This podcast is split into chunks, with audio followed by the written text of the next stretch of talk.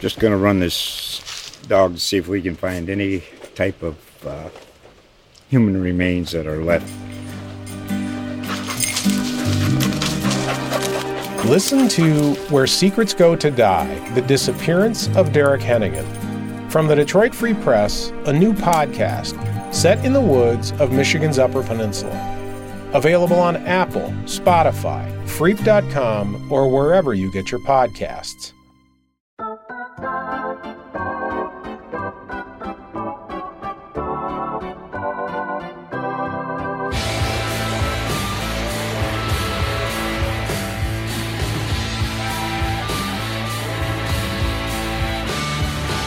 Welcome to Days of Roar, a Detroit Tigers podcast brought to you by the Detroit Free Press. My name is Mark Gorash. I am here with Tigers beat writer Evan Petzold.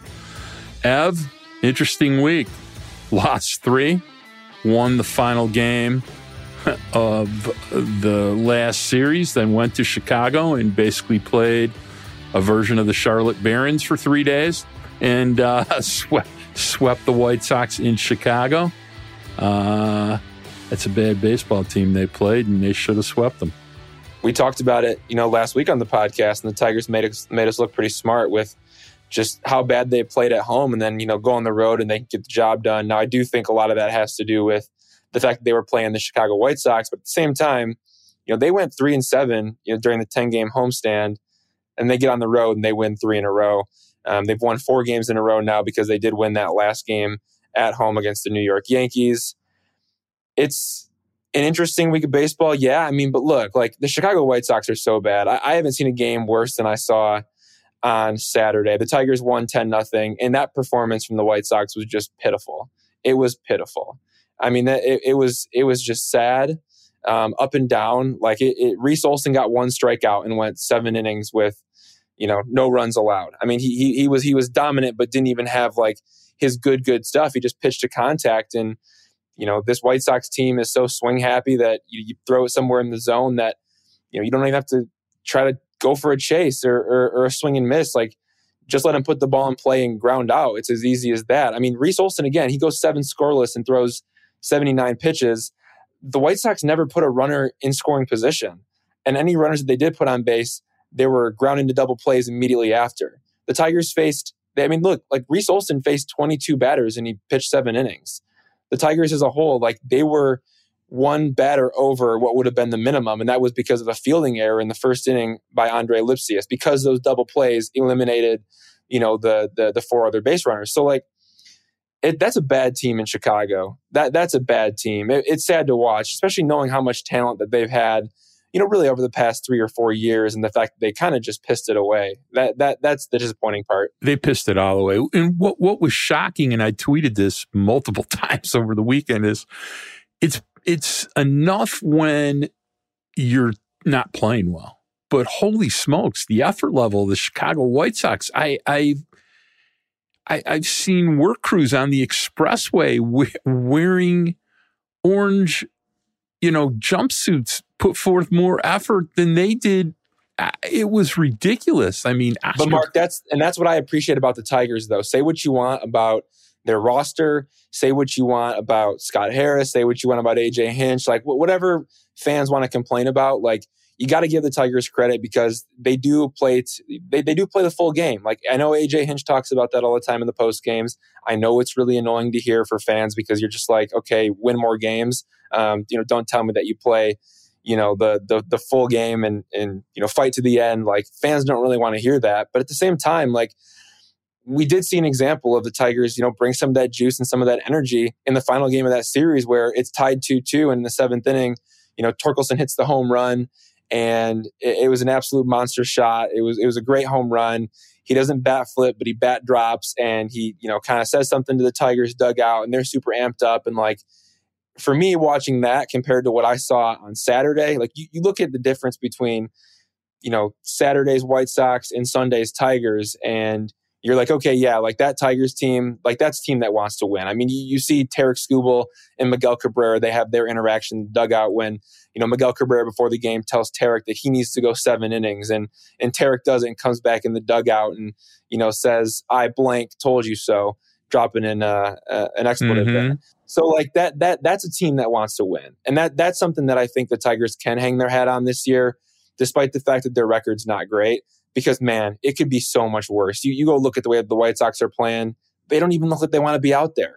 We're, we'll talk a little bit more about some of the good parts of the 2023 season, but I will say this the effort level, the professionalism, what's been demanded of them, and learning how to play nine innings every day, no matter what, beating up on bad teams. It's it's a learned trait as a team, and the one thing I can say to you about 2023 is the Tigers are learning their lessons well about how to do all those things. And it's a major step forward in winning a lot more baseball games at some point in time in the future, assuming they add more talent to the pool. And what's also weird, and I think you could explain this a little bit, and I'm not being mean about it, but Miguel Cabrera, obviously, if it's not Albert Pujols, it's Miguel Cabrera, the greatest hitter of this era, it's not even close, was never the greatest leader. It, you know, other people led. I think that's fair. It's fair. But I will say this strangely this in his final year is probably the most and the most active I have ever seen Miguel Cabrera be about teaching the game and teaching kids how to compete and you know offering mentorship and leadership uh, in any other season that he's been a tiger. Uh, it's been pretty great. And i think right now we should all give miguel a hug for how he conducted himself all year how he's played all year how he's tried to lead all year and just the entire experience of one of the greatest players of all time, much less one of the greatest Tigers of all time, has been an absolute pleasure from day one. And there's now uh, less than uh, 25 days left before it's all over. Yeah, Mark, and, and that's all Miguel Cabrera. Like we, we really do have to remember that. But That's all Miguel Cabrera, and that's that's professionalism. That's a guy who knows his place in the game, but also know where knows where he's at right now in, in his game. Like right, like he's not the same player that he used to be. He knows that. Tigers fans know that. You know, Tigers front office knows that. AJ Hinch knows that, obviously. But the way that he's handled it has been the most impressive thing to me to watch from afar. Like that that that's been special. He eh, I mean, look, in Saturday's game, the guy goes four for five, and it was just eh, amazing to watch. I mean, he was hitting missiles all over the field and just looked so good. And it's one of those games where you kind of sit back and you're like, yeah, like that's that's Miguel Cabrera. Like I'm getting to cover Miguel Cabrera. I'm getting to cover one of the best players to ever play this game. And even at age 40 in his final stretch of his career, like he just went four for five. Like that that's really impressive. And he did it out of the cleanup spot. That was the best hit- part. But how many times did he hit cleanup this year? That was his third time. Third time? That was his third time. That Okay. was his third time hitting cleanup. He has hit seventh 51 times. He has hit sixth 21 times. And that's to start a game. My point in saying that is Miguel Cabrera is one of the greatest players to ever step on a baseball field. And you know how much, like, you know how much he wants to be out there day in and day out. He's taken the back seat. He's allowed AJ Hinch to drop him down in the batting order. He, he, he could have been a total pain in AJ Hinch's ass for doing that. He, he, he could have been, nope, I want to bat fourth. He could have given up. He could have quit. He could have said, no, like, I don't even want to be here anymore. He is so happy to be playing the game, and he's made it easy on everyone. Like that, that's the thing that I appreciate the most. There are superstars, superstars out there, regardless of their performance, who would not, they wouldn't accept that. They wouldn't take that. And Miguel Cabrera has taken it in stride, complete class, complete pro. I mean, it's it's you have to remember that, right? Like it's it's it's not just oh he's given back to the team in that way. It's like he, he's taken on that backseat role. He's taking on that mentor role. He's willing to to do all those things. There was never a question. There was never a question on him moving down the lineup. And like for a guy that's as good as that is, I mean, this is a guy who that's that's 500 home runs. That's 3,000 600 doubles. hits. That's 600 doubles. Like, like that's a guy who's he just passed George Brett on the all-time hits list. Like, think about that for a second. And to do it the way that he's done it, especially the way that he's done it in this, you know, last you know, three seasons of his career, just brilliant. Just brilliant. The Tigers have added, but the Tigers have also added players around him. They've added Kerry Carpenter. They've added Riley Greene. They've added Spencer Torkelson. And I think, you know, looking back at it from afar, that was the thing. Like, I think Miguel Cabrera said, look, if this lineup can be better, I got no problems moving down. And you know what? The lineup is, again, I know the results aren't always all there and they're not all there in the standings right now, but they do have better players than they had in 2020. There's no doubt about that. Thank God. And he's moved down the lineup. He's done it graciously. I respect him for that. And I think all Tigers fans should. I, you know, being 67 years old and I saw Al Kaline play. I saw Al Kaline play as a child when he was great. Um, but I have no problem saying that Miguel Cabrera is the greatest Tiger player I have ever seen. And I'll be really blunt about it. I mean, Al Kaline was a really great hitter, but he was not Miguel Cabrera. Miguel Cabrera, you know, from 2008 to 2014 was something I've never seen before. So, and uh, may never see again. So, hat tip to uh, to Miggy from both of us. Something we may never see again. And there's, you know, 42 years between our ages, and I hope that uh, you get to see something that's like it. But it wouldn't surprise me if you didn't. So, you mentioned the name Riley Greene. Want to before we get to the big two. Riley injured himself again on a dive. A lot of people are really upset about it. Don't think you're going to get Riley Greene to stop diving, but it's not good that he keeps hurting himself. And I brought up a name that really makes me worry because he was a crazy great player and reminds me quite a bit of Riley is Grady Sizemore. Um, Riley, keeps- I got to stop you right there. It's funny because I saw your tweet about Grady Sizemore, and I'm not even going to lie to you, Mark. It was an hour before you tweeted that. I had somebody text me Grady Sizemore. You're spot on, man. I mean, it's somebody in the industry who knows, who has been around, like spot on comp right there. And I got that text before. I wasn't going to use it in a story. I wasn't even going to really talk about it. And I knew you were going to bring it up. And I wanted to make the point like, I got that text too. So like, it's not just you that that kind of sees that, right? Like, these are other people in the game that are evaluating the situation and saying, kind of gives me Grady Sizemore vibes. I mean, Grady was a dude.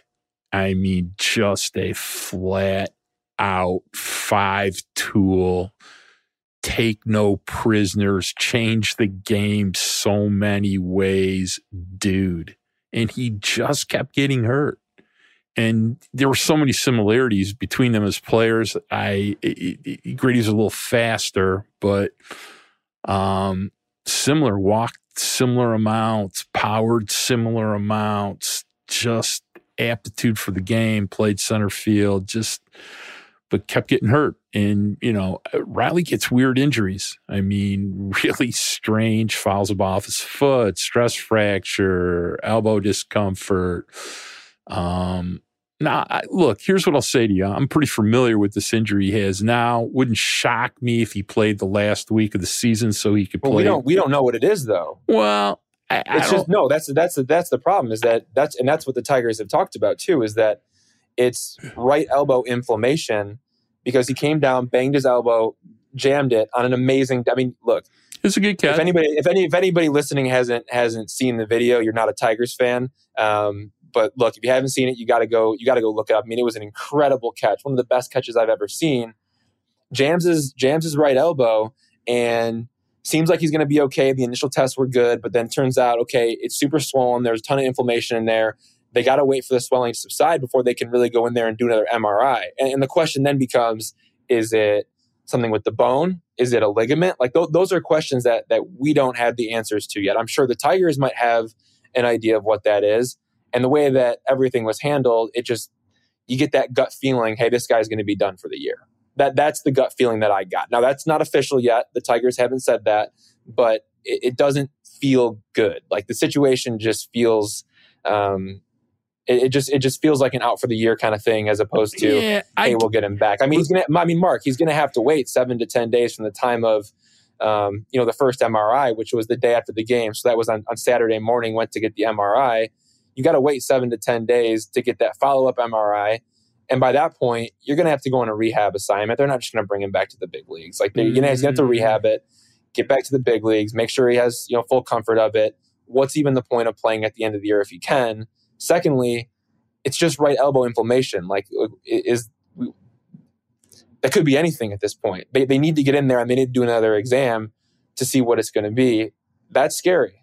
Yeah, I, I, you know, you can get swelling down. There's, I mean, especially now that he's home, they they have lots of ways to get swelling down. And I, if it's if it's a bone bruise, yeah, he's probably out for the year. I, I would really think the kid was snake bit if it's something more dramatic than that, like a UCL tear or something, which I don't even want to. No, I don't. I don't. I wouldn't. I wouldn't foresee that. But I'm. But again, like there are also other ligaments in that area where yeah, kids hyperextended it. There's a lot of things he could have done doing that, but right, you know, I, I, I just think that he would like to play in a couple of games with Miguel oh, before he, he retires, especially that would. weekend. So I, I'm holding out hope that they can rehab it, get the swelling out of there. Maybe doesn't need a rehab assignment. And you know, he had just come. Out. Here's what I'm going to say to that: don't don't don't hold your breath on that. Yeah, what I think. I know, and usually I'm the pessimist between the two of us, but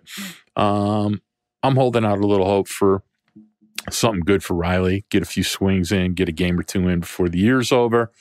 That last week is that last week is like you're playing games with your luggage packed uh, in your locker, just racing to get the season over so it could be done with, unless you're good.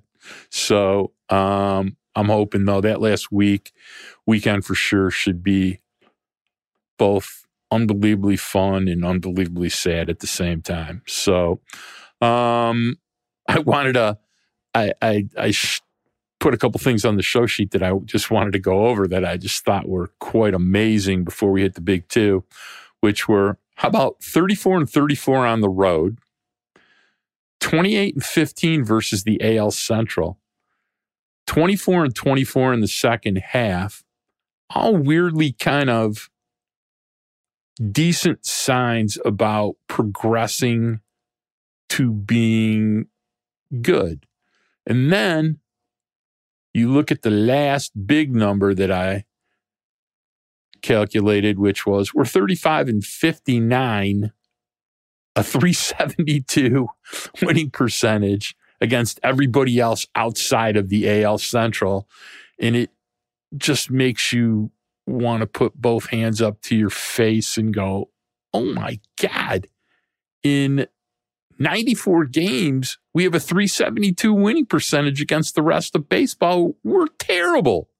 So, uh, yeah, just kind of sobering after so many things you want to say are good and how you want to spin it, but you can't run away from it, can you?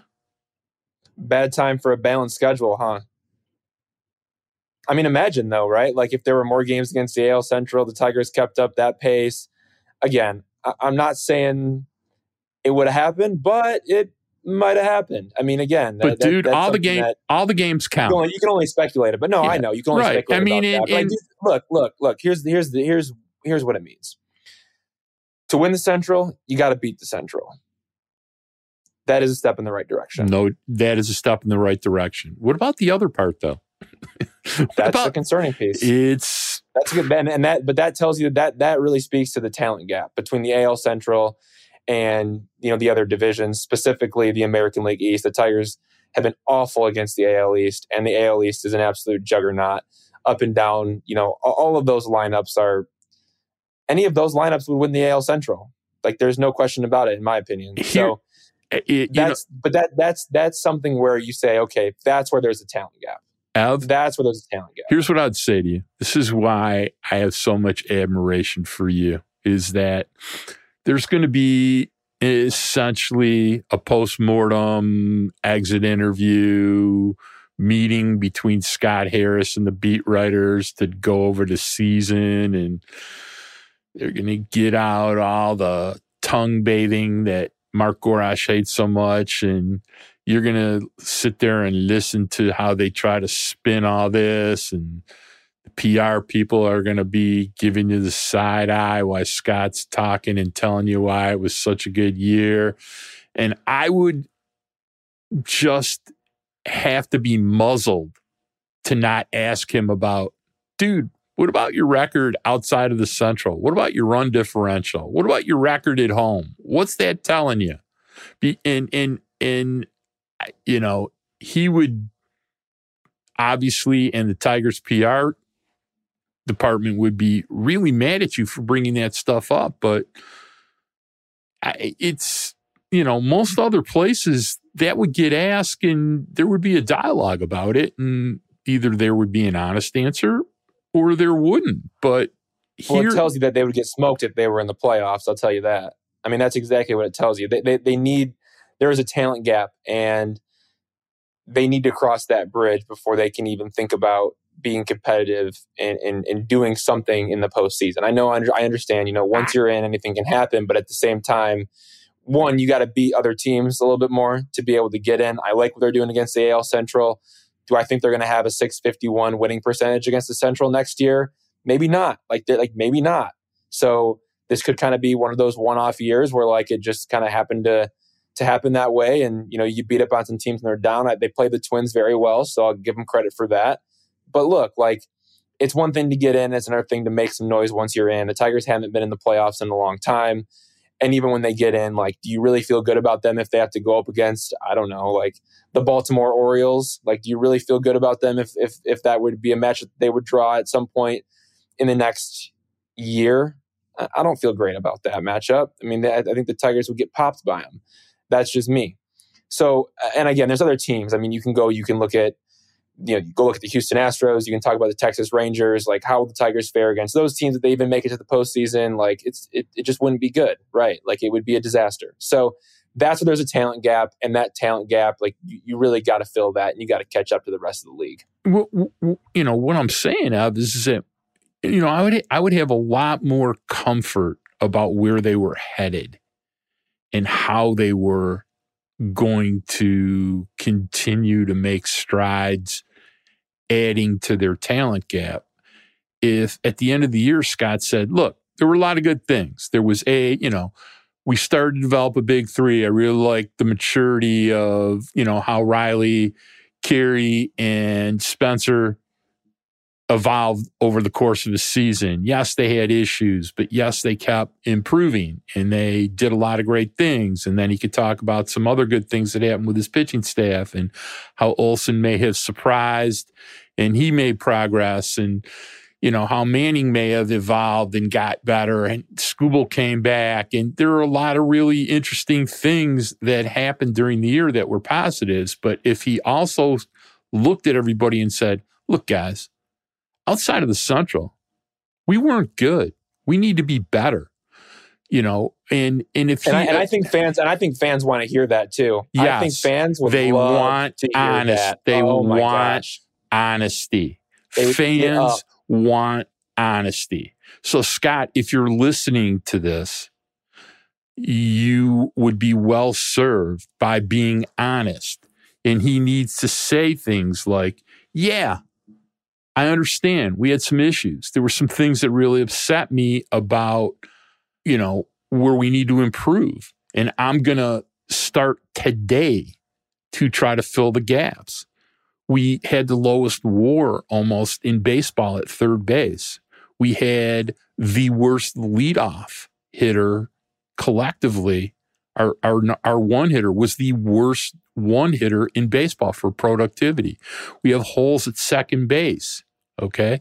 There are issues. We need to get more rotation depth. We need to get more relief depth. Okay. But mostly we need to score more runs. And yes, we improved our walk rate, but we didn't improve it that much. I do like the fact that our power improved a lot over the last 75 games. That's good. We still had a WRC plus under 100 as a team. We don't score enough.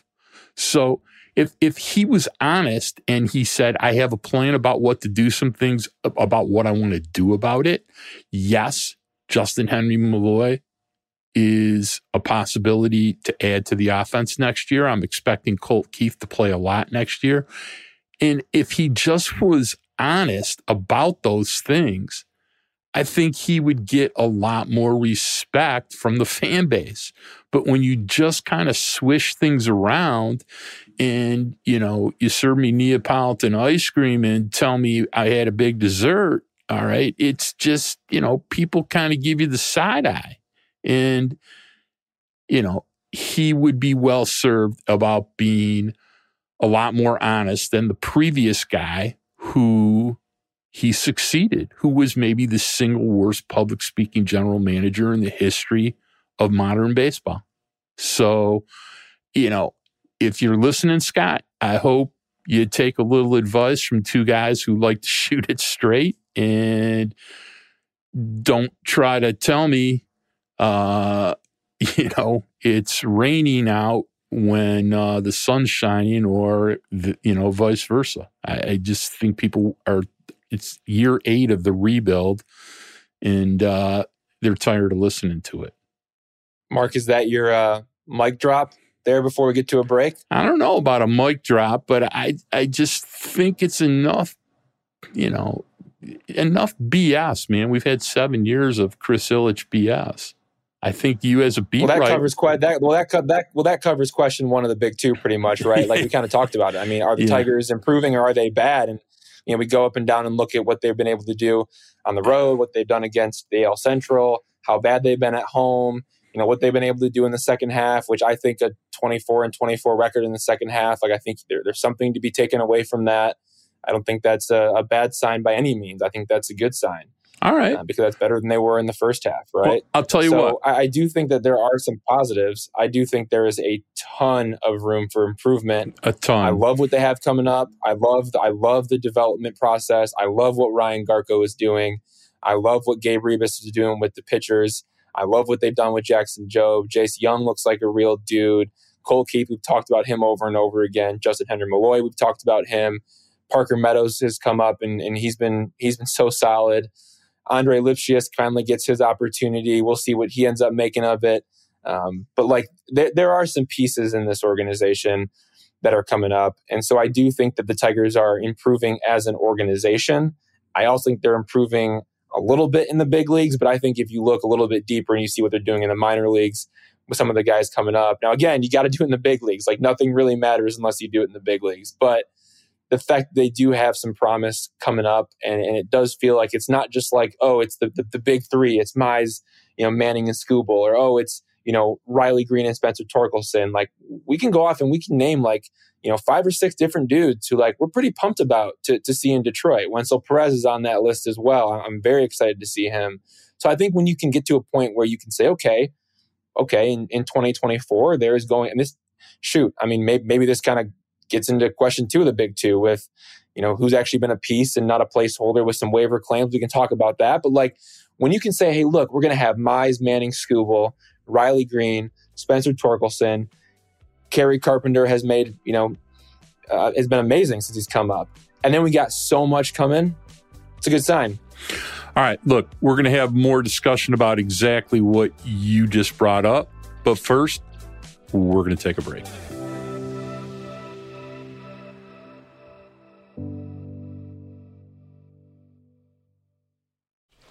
Just gonna run this dog to see if we can find any type of uh, human remains that are left. Listen to Where Secrets Go to Die The Disappearance of Derek Hennigan. From the Detroit Free Press, a new podcast set in the woods of Michigan's Upper Peninsula. Available on Apple, Spotify, Freep.com, or wherever you get your podcasts. So let's get to it.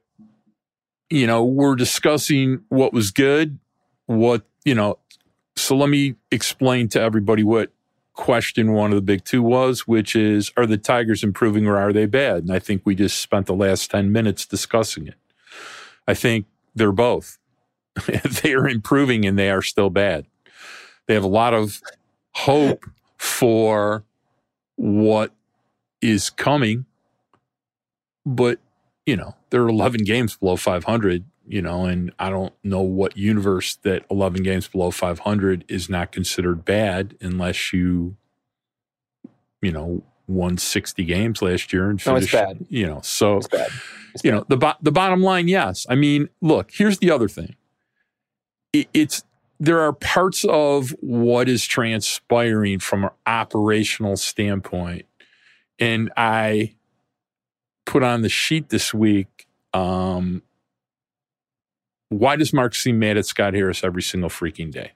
Okay. You kind of already touched on that. I feel like. And, and and my frustration with it is is a the simple upfront easy to answer part which is there's a lack of forthright you know honesty about what's up.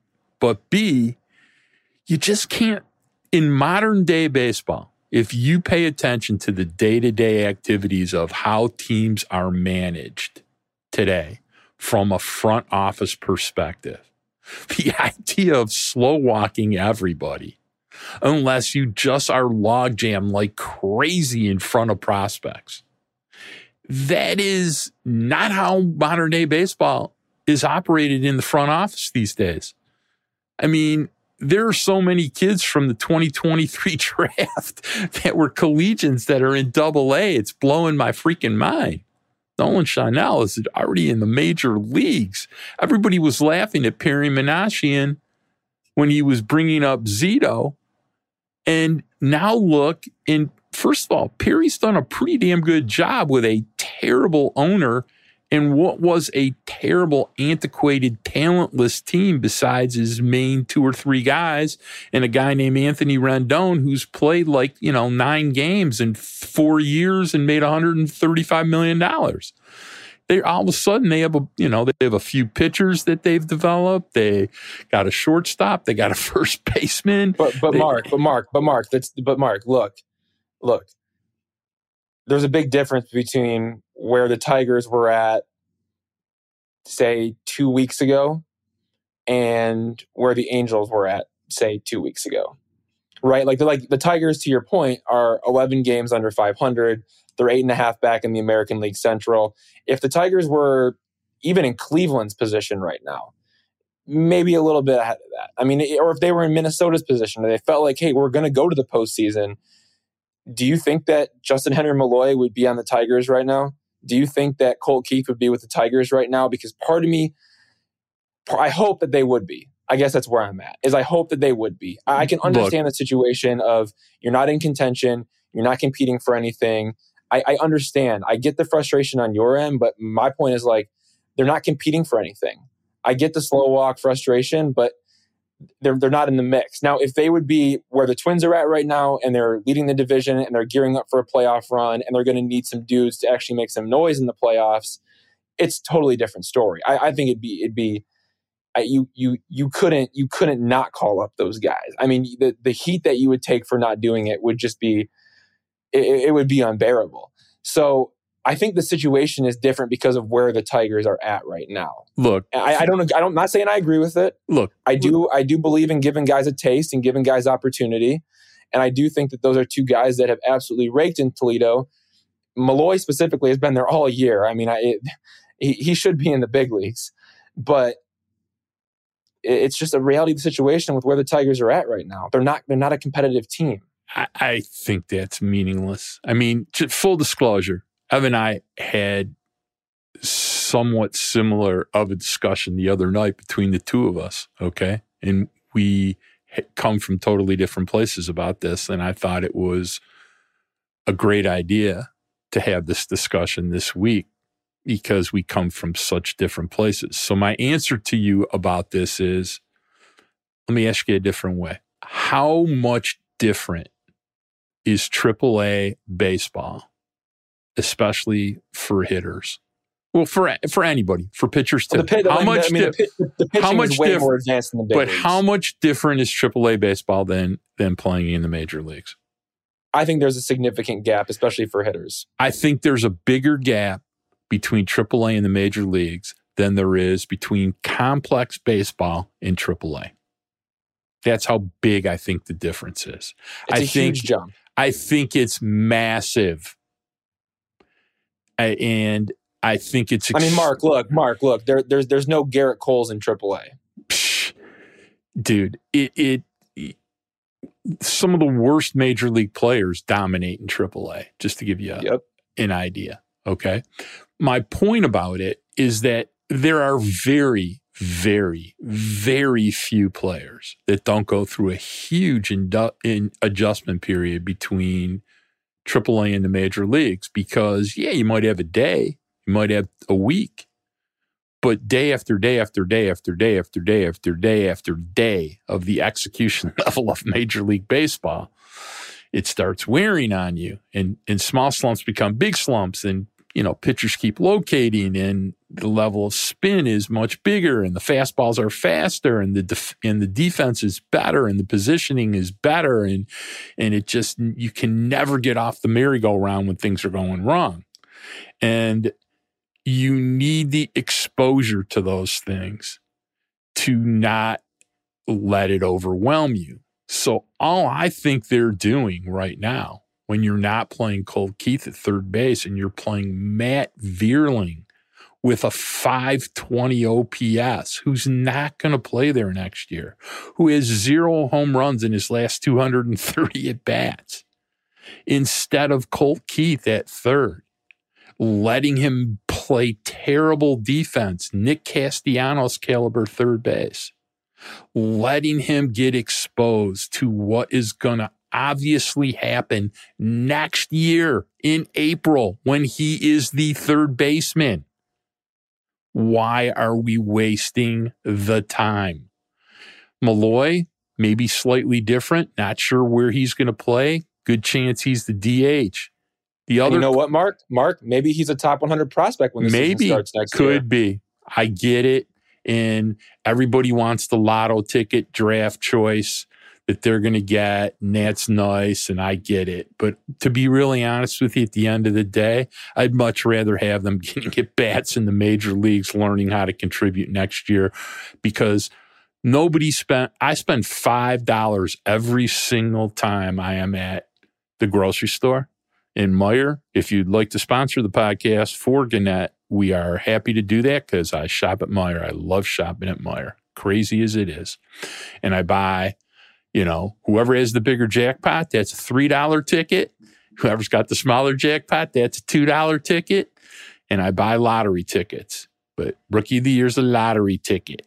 And if your excuse for not playing guys is you're leaving spots open on the 40 because you might want to claim a guy who might be, we're going to get into this, or Well, that's the other thing too, because Colt Keith and Justin Henry Malloy, they both do not need to be added to the 40 man roster because they're not Rule Five eligible. But I'm get that's saying to your point, like to to keep that open.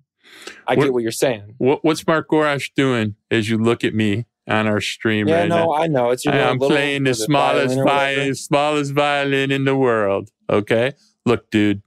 There's just But no. no, I'm just I'm just saying There's your just point, like, no so so our listeners can understand this situation, right? Like like a guy like I, I understand. I understand that it, it doesn't it, it look, I understand you're not pleased to hear that, and I understand why. But my point is is like, you know, th- there are other guys that need to be added to the 40 man to protect from Rule 5 eligibility. They don't have to do mm. that with those two guys. So maybe they feel a little better about waiting it out, mm. keeping those spots open on the 40.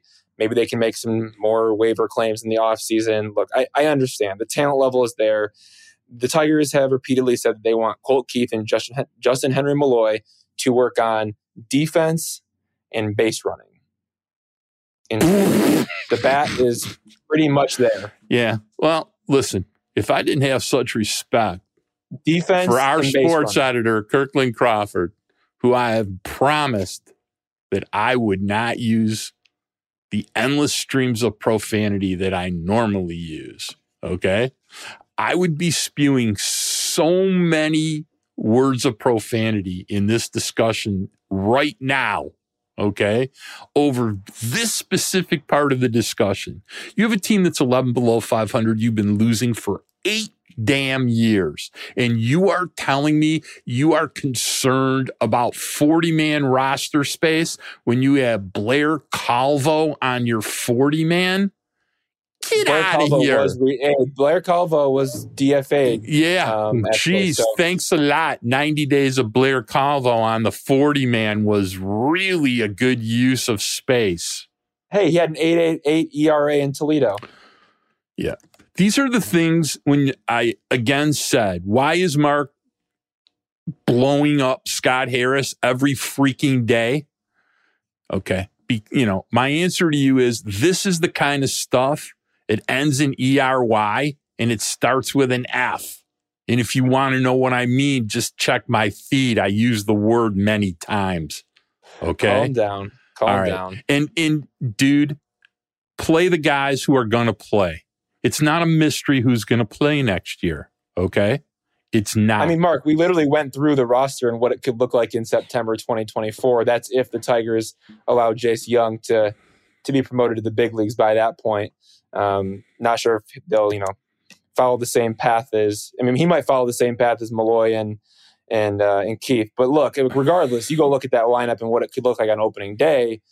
Jake Rogers at catcher, Spencer Torkelson at first base, Javier Baez at shortstop, Colt Keith at third base, Riley Greene in left field, Parker Meadows in center field, some variation of Kerry Carpenter and Justin Henry Malloy at right field and, and designated hitter. On the bench, you probably got Kel- Carson Kelly as your backup catcher. You carry Matt Vierling; he can do a little bit and of both. and That's- one that's of fine. the thirteen utility players that they right, have, and and Wen- and Wenceel Perez, and then Ryan Kreidler. right Ryan Kreidler or Zach McKinstry, or it, take your pick, whoever. And by the way, by the way, I did a little checking today, and I sent this to you, but uh, they keep playing Matt Vierling, and so I ran a, I ran a data dive on everybody since the first of June, and I've tweeted enough Matt it's really. It's really futility, bad. but I've tweeted a, enough Matt Vierling futility tweets, and everyone likes to say, you know, Mark, you leave out the part where you hit the two home runs on the 15th of June. And so I went back to the 1st of June. And guess who's been a thousand times more productive than Matt Vierling, that also plays third base, that plays, you know, hits right handed and had like 90 at bats less than Matt Vierling, who won't be on the team next year, by the way. Andy Ibanez. Andy Ibanez has been way more productive than Matt Vierling, both in war and homers and OPS and, And even you- the underlying numbers, like when the Tigers acquired Matt Vierling, there was a lot of excitement over the fact that you know maybe they can finally get him to tap into that power. You go and you looked at the hard hit rate from 2022. The hard hit rate was up, like the sweet spot percentage was pretty good. He didn't swing and miss very much. Expected batting average was high. You go look at what what those percentile rankings are now. It's it's it's just not the same. I mean, the expected batting average is still pretty good, but look, the average exit velocity is terrible. The barrel rate is terrible. The hard hit rate is is pretty much just average. The sweet spot rate is terrible. Um, still doesn't doesn't whiff very much, which you know you appreciate. Mm, But it's it's all, all those things the Tigers hope to untap. when you have less Not power than Jose. Igla- when you have less power than Jose Iglesias, it's never a good thing. Okay. But like that's why the Tigers acquired Matt Vierling was because hey, look, there's untapped potential here. We we see the underlying metrics and we think we can get more out of them. That hasn't happened. Yeah. Okay. I have brought this up many, many times. You do remember who told you that he thought Matt Vierling eh, was never going to really hit for much power and couldn't pull the baseball. You remember who told you that, right? Yeah, and you remember who told you that Nick Maton wasn't going to be able to hit a breaking ball to save his life and couldn't hit pitches at the bottom of the zone? Just goes to show you the days of roar, baseball analysts. We Uh, try. We try. Um, yeah. it, it's you know my my point is is it just seems a little strange to me that Scott Harris acquired players, their leash is like ten thousand feet, and other players have no leash. So, it, it- Well, some other players have no opportunity because, you know, again, this is this is out of the, out, out of the organization's mouth, right? Like they they need Keith and Malloy to work on their base running and their defense. They need them to be mm. complete in all facets of the game. yeah, I'm going to come down there if they'll let me and for free. I'm gonna run around the bases uh, with Colt Keith. I'm gonna hold his hand and yell at him the whole time, and I also am gonna uh, Alfredo Amezaga, and I'm gonna stand in the first base coaching box with him, yelling "Get back!" And I'm gonna practice all kinds of that stuff with him. Uh, and you know, the part that I don't think I need to practice too much with him is when he steps in hitting in the three hole with his 955 OPS and AAA and 24 Jimmy Jacks this year to every part of the field. Okay. That part I don't think he needs my help on, but i am happy to come down there and give him a little Gorash base running lesson. Uh, and if they'll bring him up, because that's just the biggest bunch of nonsense I've, you know, heard in a long time. I, I also wanted to address something I that you know this endless, endless, endless shuffle of picking up players on the waiver wire. It's been a I don't year. hate it. I don't. I don't hate it. Like I, I understand. I understand why you dislike the bottom of the barrel type guys, but like again, if that doesn't, if that's not happening, if that's not going on, you know, the Tigers never end up with Tyler Holton. I think Carson Kelly, even though he wasn't a waiver claim, they signed him. I think he kind of falls into a similar boat. And I think that was a great example of Scott Harris using his creativity to be able to, you know, leverage himself into a backup catcher for 2024. I, I think that was a really good move. You know, you go out and you're able to pick up a guy like Andy Ibanez off waivers. That happened. That was real.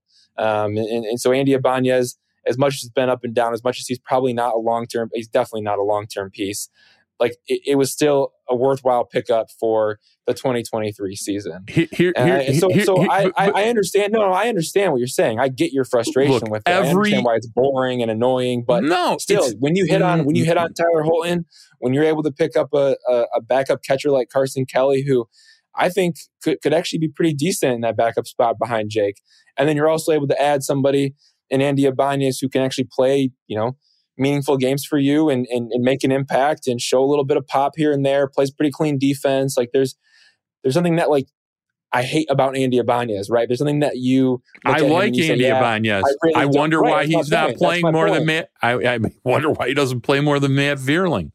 But you know, but my, Zach, my, Zach, Zach McKinstry in a trade. That's not a waiver claim. It's a trade. But again, it's kind of another one of those, you know, last guy on the roster type moves I know it's not the 40 man, that was the 26 man, a little bit different, but still, like that is another move that was like, well, why'd they make that mm. move? And you know, you see some positive things from Zach McKinstry. We we saw a great May. Look, he's starting to walk a little bit more recently. I, I do see some of the value in doing that. The obsession over it, yeah, that's that can be kind of. Fr- I mean, look, every look, they claimed to get off waivers and then DFA'd him before he got to Toledo recently. So I, I get that frustration. Every team claims players off waivers. Every single one no matter. Well, I don't know about it this right. I'm just saying every single team in Major League Baseball, from the Dodgers going backwards, claims players off of waivers. No team is as obsessed about claiming terrible players off of waivers like the Detroit Tigers. It, it, it there there's a line crossed here, and I have praised how Tyler Holton is a freaking revelation. He's like a magic trick out there. But between, you know, after Tyler Holton, there's been an awful lot of brain power expended on waiver pickups. And what do they have to show for it? Carson Kelly, any shrewd team that needed a catcher that had the capacity to offer playing time and adequate money in 2024 should have been all over at least giving him the 60 at bats he's going to get, he's shown that he is a major league caliber catcher. Is he a starting catcher? Not sure no. yet. Once was thought to be almost a lock starting catcher, but he's done some pretty damn good things. He seems like he knows how to play the game and he knows how to handle pitchers. I, I think that he's been damn good, and I've tweeted that. I, I, you know, I I think he has more in the tank as a hitter, but in general, very professional so far. Would would you not agree that's a fair way to explain him or not? Yeah, well, look, I mean, I, I understand. I understand your point. I, I, I do get it. Like again, you, you go and you look at Bennett, Bennett Sosa. I, I don't even know if I'm pronouncing his last name right because I've never heard of the guy before. But the Tigers claimed him on August 29th, and then they DFA'd him on September 1st. And, And then the Houston Astros claimed him off waivers, and he won't be eligible for the postseason. That's that, that's whatever at that point. But still, like that's a guy who was in the organization for like three days. So I, I understand the frustration with that. I understand the, the question of why. What's the point? I don't get it. And I'm I'm kind of in agreement with you on that in some senses. But at the same time, what happens when you hit? And sometimes when you hit, like you know, you, you get a guy like Tyler Holton. Now, again, you it might be a you know one one in every 50 might hit but like one in every 100 one in every 150 like i don't really know exactly what the the rate is there but is it better than you know not hitting at all i mean again it's kind of like that lottery ticket talk right like do, do you pull a lottery ticket just cuz i mean if the lottery ticket's sitting right there don't you pick it up scratch it and see what happens yeah, it gets back to why aren't if you Keith- have open spots like look, why- again why aren't I Keith and Mal- why aren't Keith and Malloy getting playing time right now in the month of September to yeah, I, prepare them I, for I next year? Okay. I. All right, so we're going to take our last break. When we come back, I want to talk to you about something really weird about stolen bases. And we will talk for probably the last time until he's no longer a Tiger about a Spencer Turnbull. We'll be back in a minute.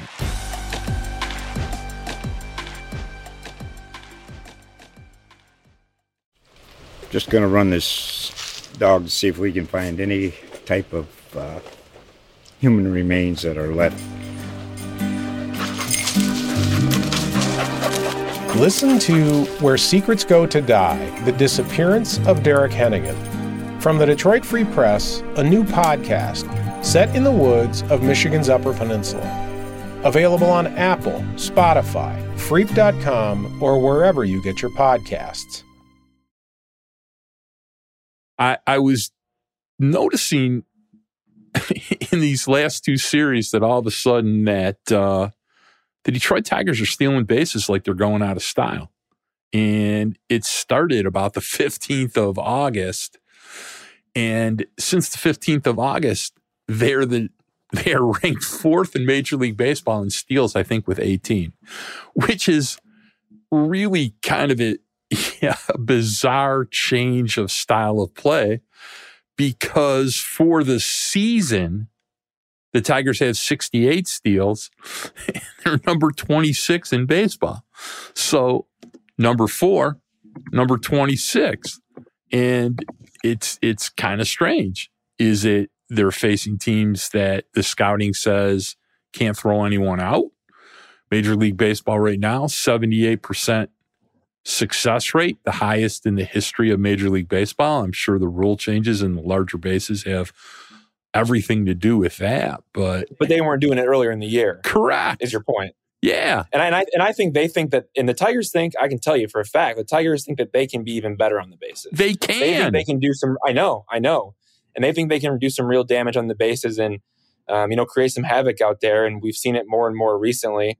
I really loved uh, the, you know there was a game against the Yankees in the recent homestand the Tigers played, and the Yankees ran all over them. There were a couple uncontested stolen bases and and just some miscues where the Tigers weren't able to to convert. The Yankees moved up some free runners and you know a lot of those ended up you know driving in runs and that was you know part of the reason why the tigers lost lost one of those games there they lost three of the three games in the series but one of them was because you know they really struggled to control the running game and aj hinch was not very happy about that and the tigers turned around in the very next day controlled the running game and then they won i, th- I think it was that uh, two to six loss that they had i think that would have been on wednesday and then they won uh, Thursday's game four to two, and they did a great job of controlling the running game, and then also running on the Yankees as well, and and taking their lunch money in that way. And so it's definitely been a point of emphasis, um, you know, throughout August and here as we get into September. I think we're only going to see more of it. I think they're going to continue to get faster. They're going to get smarter on the bases. These guys, and, and that's again, is that not a product of you know the not a product of guys developing at the big league level? Like it, it, it's so much more than just are you fast? Like are you fast is not enough to steal bases. Do you know who's And- you know who straight stole second base three times in the last ten days? Kerry Bonds. Kerry So- Carpenter stealing three bases in the last ten days. But that, I mean- that's guys developing. That's guys developing at the big league level. Like Kerry Carpenter is, somebody who, you know, again, the Tigers called him up, and and they could have made the case that he needed more time to work on his defense and base running in AAA. But they decided to call him up last season when they did because of his bat, and he's a guy that maybe just you know he's finally getting around to developing on the bases at, at this level knowing hey when can i run on guys? When can i take advantage of them he's not very fast but again it's more than just being fast. Like being fast is not what it takes to steal bases. I mean i mean that's that's just Look, that's just the fact of the matter dude, at the major league level, and Kirk Gibson's great at explaining this. There's a lot of stuff that Kirk Gibson's great at explaining. I wish they had a play by play and i mean mark real quick how many stolen bases does matt Vierling have he's fast he has five stolen bases And how many times has he been caught? times. Yeah, that's Six. I, that's enough. That's enough Matt Vierling talk. It just but that's my point though now. is just being being fast isn't enough it, it, but what I'm saying to you, at the major league level, and Gibby has gone over this many, many times. He was really good about it when he managed uh, Arizona. It's it's a math problem, dude. You understand how far you need to get off, what your time to second's going to be if you get any kind of jump, and how quickly the catcher can deliver the ball. You know how quickly, you know, the pitcher delivers and the catcher can get it down to second base in pop time you're gonna you know it's it's just math and That's AJ Hinch. That's advanced scouting, and that's delivering that to the players, getting them to buy in and trust it, and to trust it. and what i'm bringing up is somehow in the last three weeks they've integrated that into their offense and uh it's made a huge difference it's it's weird it's something people may not have noticed but it's pretty noticeable now so i kudos to them. They need everything they can to improve their offensive productivity. They sure as hell need to score a lot more runs and they sure you know the next thing they obviously need to do and i think every team in baseball always is whining about this part of the game but need to improve their hitting with runners in scoring position. The other thing i'll say to you is is aj hinch bunting a few times to move guys up and get runners in scoring position lately. Love it, love it. And especially guys like Zach Short. And you know, look, I want to tell you something. I, I, you know, I hat tip to Zach. Zach, Zach played his ass off this year. It's going to be hard to dislodge him as a utility He's a player. He's a but gamer. He, He's a he- gamer. He has a lot of limitations as a player. Um, but you know, if it turns out that he's back in Toledo next year, uh, he got a year of major league service time. You, you know, you get paid really, really well to be a major leaguer now. Minimum is, I think, seven hundred and sixty thousand dollars, and you get per diem. So he's been grinding away for a really long time in the minor leagues, and you know, I'm glad he got to make a couple of bucks. A and B. Uh, he did a lot of great things this year. I mean, he still has obviously a lot of shortcomings as a player, but he's he's done a lot of good stuff and kudos to him. So all right, well, you know, we're getting pretty deep in the podcast and I want everybody first of all, I want to say something. There's a friend of mine who's pretty famous Tiger fan. People know him on Twitter. His name's Tiger Mike. And uh, he's a pretty good buddy of mine. In fact, at the Ohtani game, we sat together behind the plate. Most a lot of people know him. Um, he had an accident yesterday. Uh, he was at the park with his dog, and he has a pretty big dog. And the dog wanted to sprint after another dog, and when it was all over, he had a broken hip. Seriously. So he was DMing me from the hospital last night at like one o'clock in the morning. And he had uh, a fractured hip and he had surgery this morning. And it's a pretty serious injury. He's laid up. And I'm sure you want to wish him the same. Uh, get better soon, Mikey. And uh, I want, I know he listens to every one of our pods and I want him to know we're thinking about him. Uh, he's a grandpa like me. And, you know, I hope he gets better soon. And maybe I'll have to make a trip to go visit him because breaking your hip, not a, not a fun thing, dude. So Yeah, I couldn't imagine that, and couldn't have said it better, Mark. yeah, I you know, so Days of Roar, Mikey, get better soon. Well, I, I just want to take a minute because there's uh, some big festivities going on uh, for Evan Petzold in the next couple days, and I wanted to see if we could at least talk about it for a minute. People should know that uh, you have somehow convinced your fiance Savannah to marry you, and your wedding is on Friday, and I want to see if you're excited about it. Absolutely pumped. I'm ecstatic. I, I can't wait. Like there, there are so many emotions. There are so many feelings. Like, yeah, I mean, to kind of get deep and to get personal, yeah. Like I, I, I, I sit back and I think about it, and you know, knowing that that day is coming and it is right around the corner and it's happening, and and there's a lot that still has to be done, right? Like there's a lot of small things that you know we still have to finish up and make sure, um, you know, we kind of take care of and get you know kind of lined up and in place, you know, before the big day, but as you're going through those things and, and even when I was in Chicago on, on the past road trip, like just, you know, I like to stay out, out of the out of the, the city a little bit and drive in and just kind of taking my drive, listening to the music that I like to listen to and just kind of thinking, damn, I'm about to be a husband. Like that's really cool. And that's an amazing feeling. And you kind of get these flashbacks to when, you know, Savannah and I first met to, you know, the first time that we kissed. Like, I mean, I don't all those things, like, right? Like I know that that's personal, but like those are kind of the the things that kind of come rushing back to you, right? Like, you know, when you, the first time you get to like, you know, meet her parents, like the, the first time that you say, I love you, the first time that, um, you know, you, you go do cool things together, whether it's like going to a Pistons game or, you know, going to the big house together to, to watch Michigan football or, you know, the list goes on and on. Skiing together, right? Like I, I, like to ski, and I would have never gone skiing if it wasn't for Savannah. Um, I also like I love going downtown to Detroit and you know getting good eats downtown. Like I didn't do that growing up very much. Her and her family did it all the time. They would always go downtown. And so, you know, she got me to go downtown and like now we have favorite, you know, food spots that we love to go to. So like it's just all those kind of things. I mean, it's it's her pushing me to go take an internship in Colorado when that meant that I was going to be away the entire summer. That meant her saying, you know, go go take the other internship that you had, you know, after your freshman year. Go do that in Midland, right? Like I know you're not going to be home for the summer, but you know, it's a it's a good opportunity, right? And, and for me to say, apply to U of M, right? Like you can you can go to U of M for your master's. Like you can do it. Like you just got to apply. And and and she says, all right, like I'll, I'll give it a shot. And you know she gets in. She gets her master's at U of M, right? So like it's all of those kind of things. Both you know the the smaller things like going to a Pistons game to the bigger things. That's like, hey, I got your back. Like go do this. Like you know you, you you want this to be part of your career like you this is the path that you want to be on like go chase after it like i'm not holding you back from that so it, it's it's like a balance of those things, and then and then you also think about the future, and you think about you know growing old together and sitting on your rocking chairs one day, um, you know, watching like grandkids in the yard and stuff like that. You know, like I don't know, I have all those emotions right now. I get butterflies and, and just kind of thinking about it. So yes, I'm very excited.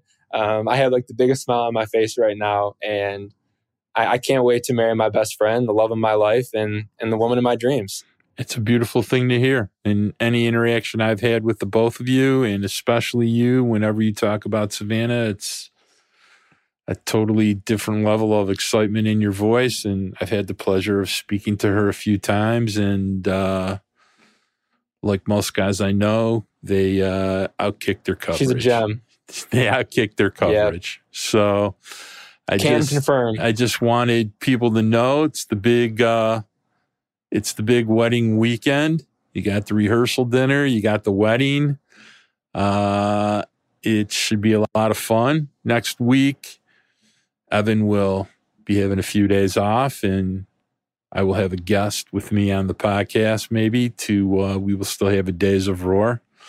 Um, it will not be ever as good as when it's just us doing it together, but we got oh, thank we, you. we got to we got to push on, brother. You told me to keep going, and so we'll keep going. If it was the winter, I might have blown off a week, but but not. But I just wanted to uh, tell you how happy I was about uh, about you getting married. I know how excited you are about it. I know how excited Savannah is about it, and I hope you have a night you remember for the rest of your life.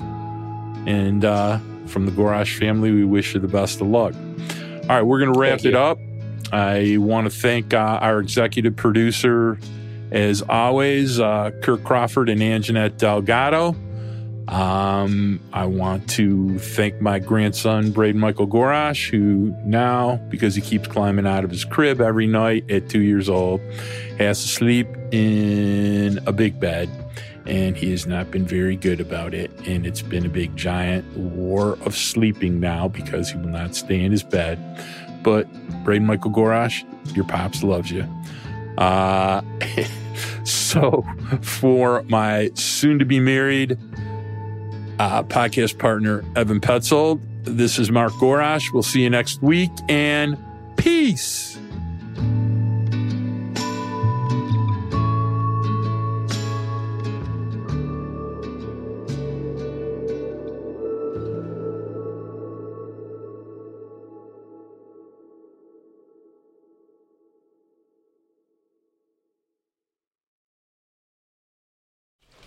Just going to run this dog to see if we can find any type of uh, human remains that are left.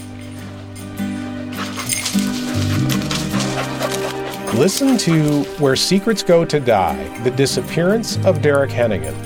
From the Detroit Free Press, a new podcast set in the woods of Michigan's Upper Peninsula.